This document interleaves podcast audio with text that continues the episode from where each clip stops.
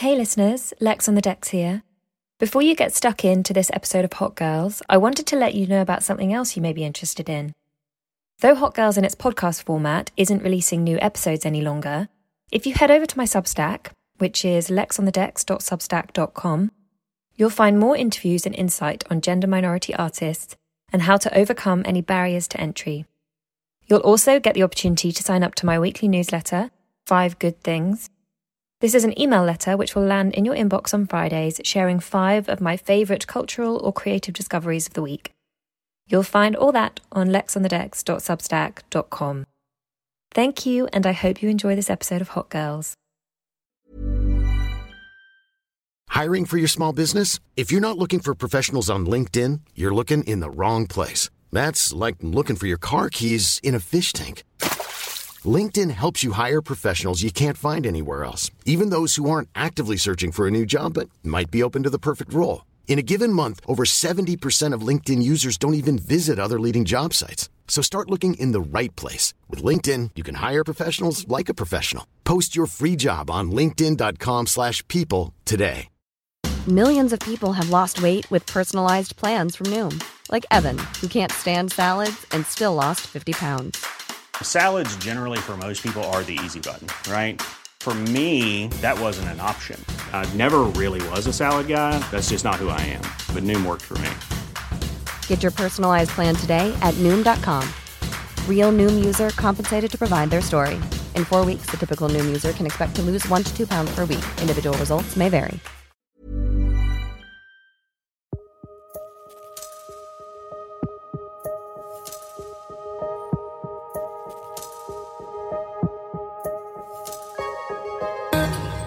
And welcome to Hot Girls with me, Lex, on the decks. This week, I'm going to be taking a look at an artist who's been an object of fascination and adoration for many, many years. Despite being killed in a tragic accident, aged just 22, Aaliyah had been creating impactful music for over six years, and so she left behind a legacy that artists would work a lifetime to try and come somewhere close to. Drake said that Aaliyah was the artist who has had the single biggest impact on his music. And Missy Elliott recently reflected on how the singer continued to inspire generations every day.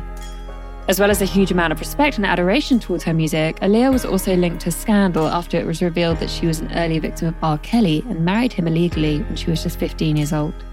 I'll touch a bit on that and how she was always kind of ahead of her age and also how she achieved so much in such a short period of time, and what it was that she embraced to leave behind what she did. It feels maybe quite poignant that I've been working on this episode for a while, and then the also very sad news of DMX passing came. And people were sharing photos of Aaliyah and DMX together again, saying they're together again. I feel like almost a sense of responsibility with this episode that I don't normally feel quite the same. Le- I always feel a sense of responsibility because you always want to tell someone's story well. But there's something about Aaliyah where you just feel like her legacy needs to be protected. So I hope you enjoy this and you feel a little bit closer to who she is and why she's so special. This is a lesson in legacy by Aaliyah. Ladies, gentlemen, listen up. You're listening to Hot Girls with Lex on the decks. We in the mix. It's fire. Keep it going. We on fire. From London for the world. Let's go in. On the 16th of January 1979, little Aaliyah Dana Horton was born in Brooklyn to Dana and Michael. They must have been optimistic about her potential from the get go, as her name means noble or sublime in Arabic. She was a proper drama kid when she was younger. She loved being on the stage and she particularly loved musical theatre. She was naturally just really hardworking and she had that focus in her eyes that made people take her seriously. I read in Michelle Obama's book about how Michelle was obsessed with trying and doing her absolute best as a child, and Aaliyah was the exact same way. Since age six, she was performing in shows, and by nine, she was confident and ready for auditions. Her parents supported her ambitions, and her first opportunity to get some of the spotlight came via the show Star Search. My mother and I never missed Star Search. We watched it every week, and I always wanted to be on it. So we heard there was an open audition, and I went, and they liked me, and they gave me a private audition, and uh, they wanted me to do the show. So she appeared on that show quite young. Uh, she didn't win the show. Now, a lot of young people losing something they so desperately wanted to win on a platform that big would have been humiliated and maybe run a thousand miles from the experience. You know, that kind of lights down, oh no, you didn't win. Um, but not Aaliyah. She only became more determined to practice, practice, practice. Because if at first you don't succeed. I can't emphasize enough how incredibly powerful this response is to losing or rejection. You just dust off your shoulder and go again that refusal to let it be real to you, it can allow so many people to succeed against the odds. If you heard the episode I did on Destiny's Child, you'll know Beyonce had a very similar experience and a similar response to a show that she was on when she was about that age. Looking at those two young superstars, when you see kind of footage of them, they're actually very similar and reminiscent of each other. Both incredibly focused, incredibly sweet and warm, absolutely love performing, and both just very beautiful as well. Aaliyah signed her first record deal aged 12 while studying at a performing arts school in Detroit. She signed to a family label. Her family weren't like big dogs in the music industry at all, but they were creative people and they had enough of an understanding in what she needed to do and who it might be good for her to meet. The family member who signed her was her uncle. He introduced her to someone he believed would help her build her platform. And before I go on to say, I'm not going to explore it in too much detail because it's, it's actually very speculated and there isn't really a lot known. But her uncle was the person who was wrapped up in the controversy surrounding why a lot of Aaliyah's music wasn't on streaming platforms for a long time. But it is, most of it is now available on Spotify and stuff. But it was believed to be her uncle that was uh, holding the cards back on that one and, and keeping her music kind of locked away. Anyway, as I said, he introduced her to someone who he thought would help her build her platform, and that person was R. Kelly. Um, already a household name at that time and already a creep, as it turns out, but his creepiness was at that point not really known. R. Kelly and Aaliyah both had very soulful, magical abilities musically, and creatively, their union was a great match. Kelly produced and co wrote much of Aaliyah's first album when she was 13 and 14, with the album being released when she was 14. The album was called Age Ain't Nothing But a Number, and it launched Aaliyah into the mainstream. It sold 74,000 copies in its first week and ultimately sold over 3 million copies in the US alone and went twice platinum, which is pretty impressive for a debut album, uh, particularly when she was really kind of focused working with a small group of people. So I don't want to talk too much about R. Kelly because Aaliyah did so much after it. So I actually don't think it's that important in her career. He was really just an early person that she had the opportunity to work with. But I do think that what happened between them does highlight the importance that we need to protect young female talent, particularly when they're working with, you know, she spent a lot of time alone in the studio with this person who very much went on to prove that he was not reliable. And the fact that they actually called the album Age Ain't Nothing But a Number when she was really not even like early to mid teens, it's, it's hiding in plain sight. Fortunately, people found out about their illegal marriage and obviously kind of split the pair and blocked R. Kelly. And luckily for Aaliyah, she was protected enough and had enough around her for her to escape him. Because obviously, as we know, other girls who didn't have the same guarding around them as Aaliyah uh, were not so fortunate. Anyway, in terms of her musical and where she went on. So she sounded magical, and people knew that immediately as soon as they heard that album. But I think beyond that, she developed a look and a mystique for herself really early. It was the sunglasses, the kind of androgynous style, which is both like bang on trend, but sort of always on trend. She was just so cool. And then the music was really soft and sensual. She thought about everything. None of it was accidental. I saw a couple of video clips of her where you could tell that she crafted even little nuances of her dance and swagger in private, knowing that this was an important part of your power as a performer and as an always on performer. In 1996, Aaliyah left Jive Records, which was the first label that she'd worked with, and she signed to Atlantic Records for her follow up album. Aaliyah got into the studio with two people who know a thing or two about legacy. At that stage, they were just working together as a production duo and they were Missy Elliott and Timbaland. They welcomed Aaliyah. Um, and it gets me really excited just talking about it, like thinking about those three musical, brilliant minds in a room together before any of them had really created what came. The funny thing is that at that stage, Aaliyah had heard a single that or sort of production demo that Missy and Timbaland had worked on. And she liked it. She didn't think the track was for her, but she liked the production. And that's what she sort of then wanted to get in a room with them. But Missy and Timbaland hadn't really released any of their celebrated work. So they were actually quite intimidated to work with Aaliyah because she'd already had quite a big album and they hadn't had that kind of publicity. They were bubbling. But obviously, we know what came next. Did a record called Sugar and Spice that Timbaland and another young man took into Atlantic Records. They liked the sound, and it was something different they had never heard before. So they said, you know, let's let's put y'all in the studio with Aaliyah, and we was excited. I got to thank her because she heard the specialness in us Right. So obviously they smashed it and they released the follow up album, Aaliyah's second album, One in a Million, in 1996, with the lead single being If Your Girl Only Knew, very smooth, and One in a Million.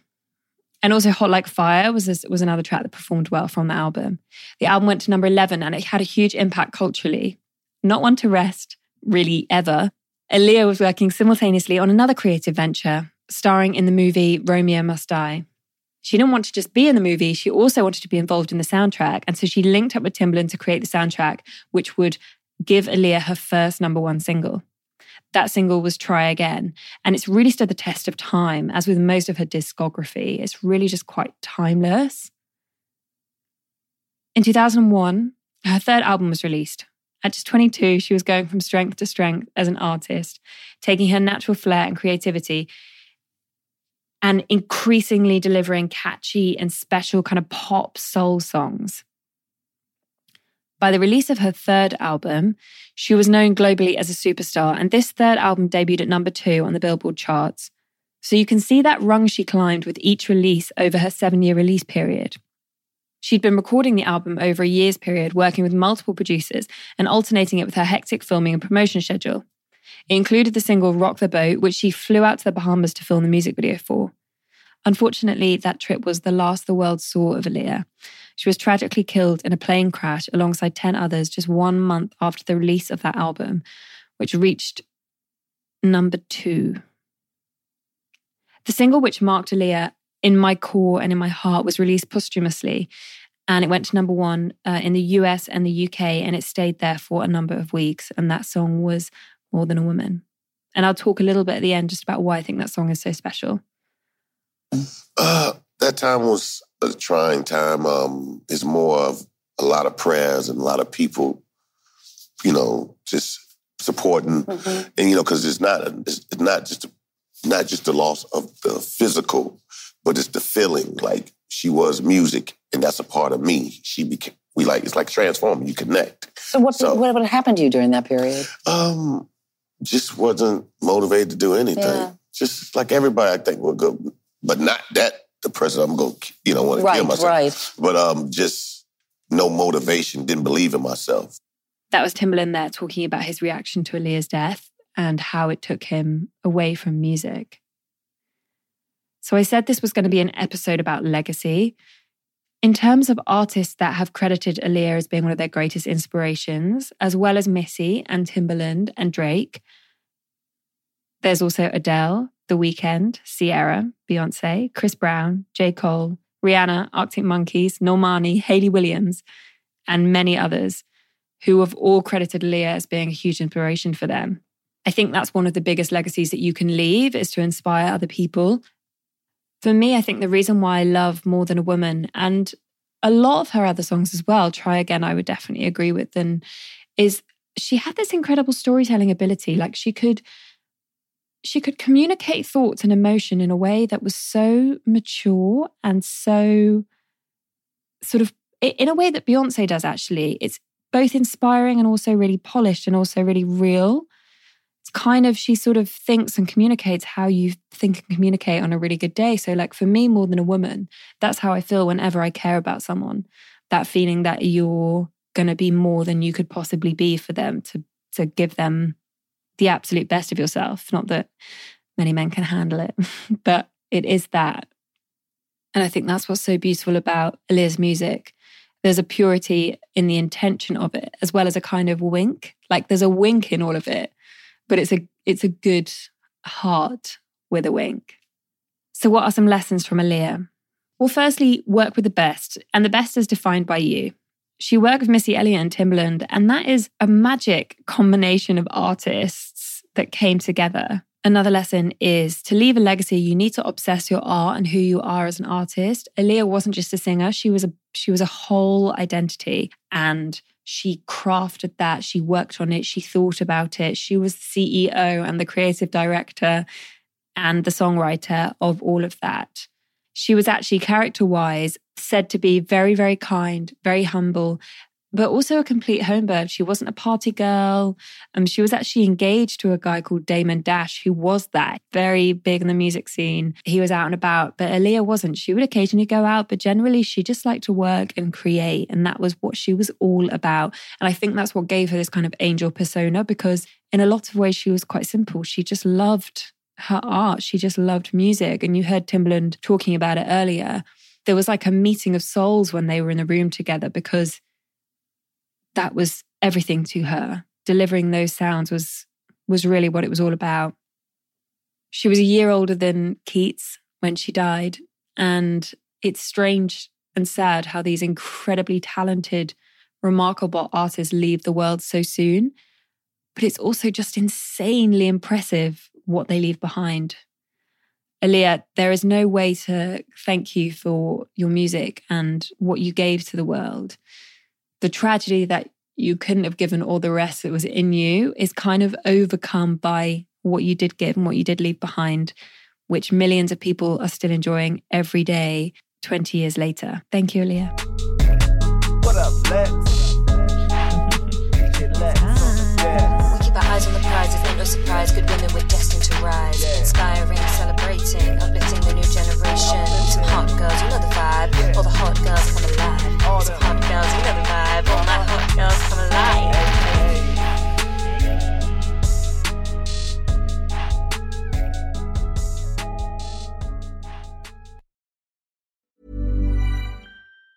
Planning for your next trip? Elevate your travel style with Quince. Quince has all the jet setting essentials you'll want for your next getaway, like European linen, premium luggage options, buttery soft Italian leather bags, and so much more. And it's all priced at 50 to 80% less than similar brands. Plus, Quince only works with factories that use safe and ethical manufacturing practices. Pack your bags with high-quality essentials you'll be wearing for vacations to come with Quince. Go to quince.com slash trip for free shipping and 365-day returns. Even when we're on a budget, we still deserve nice things.